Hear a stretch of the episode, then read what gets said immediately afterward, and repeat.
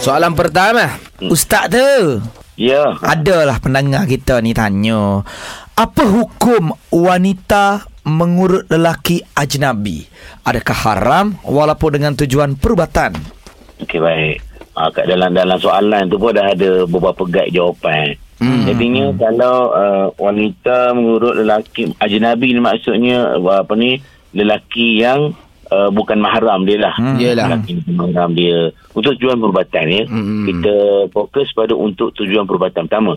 Kalau lah tak ada orang lain yang boleh ngurut hak jenis sakit hak sakit hak dihadapi tu kan. Hmm. Nah, perempuan saja hak yang reti. Tempat lain tak ada. Dalam keadaan ni sakit amat sangat maka diharuskan boleh.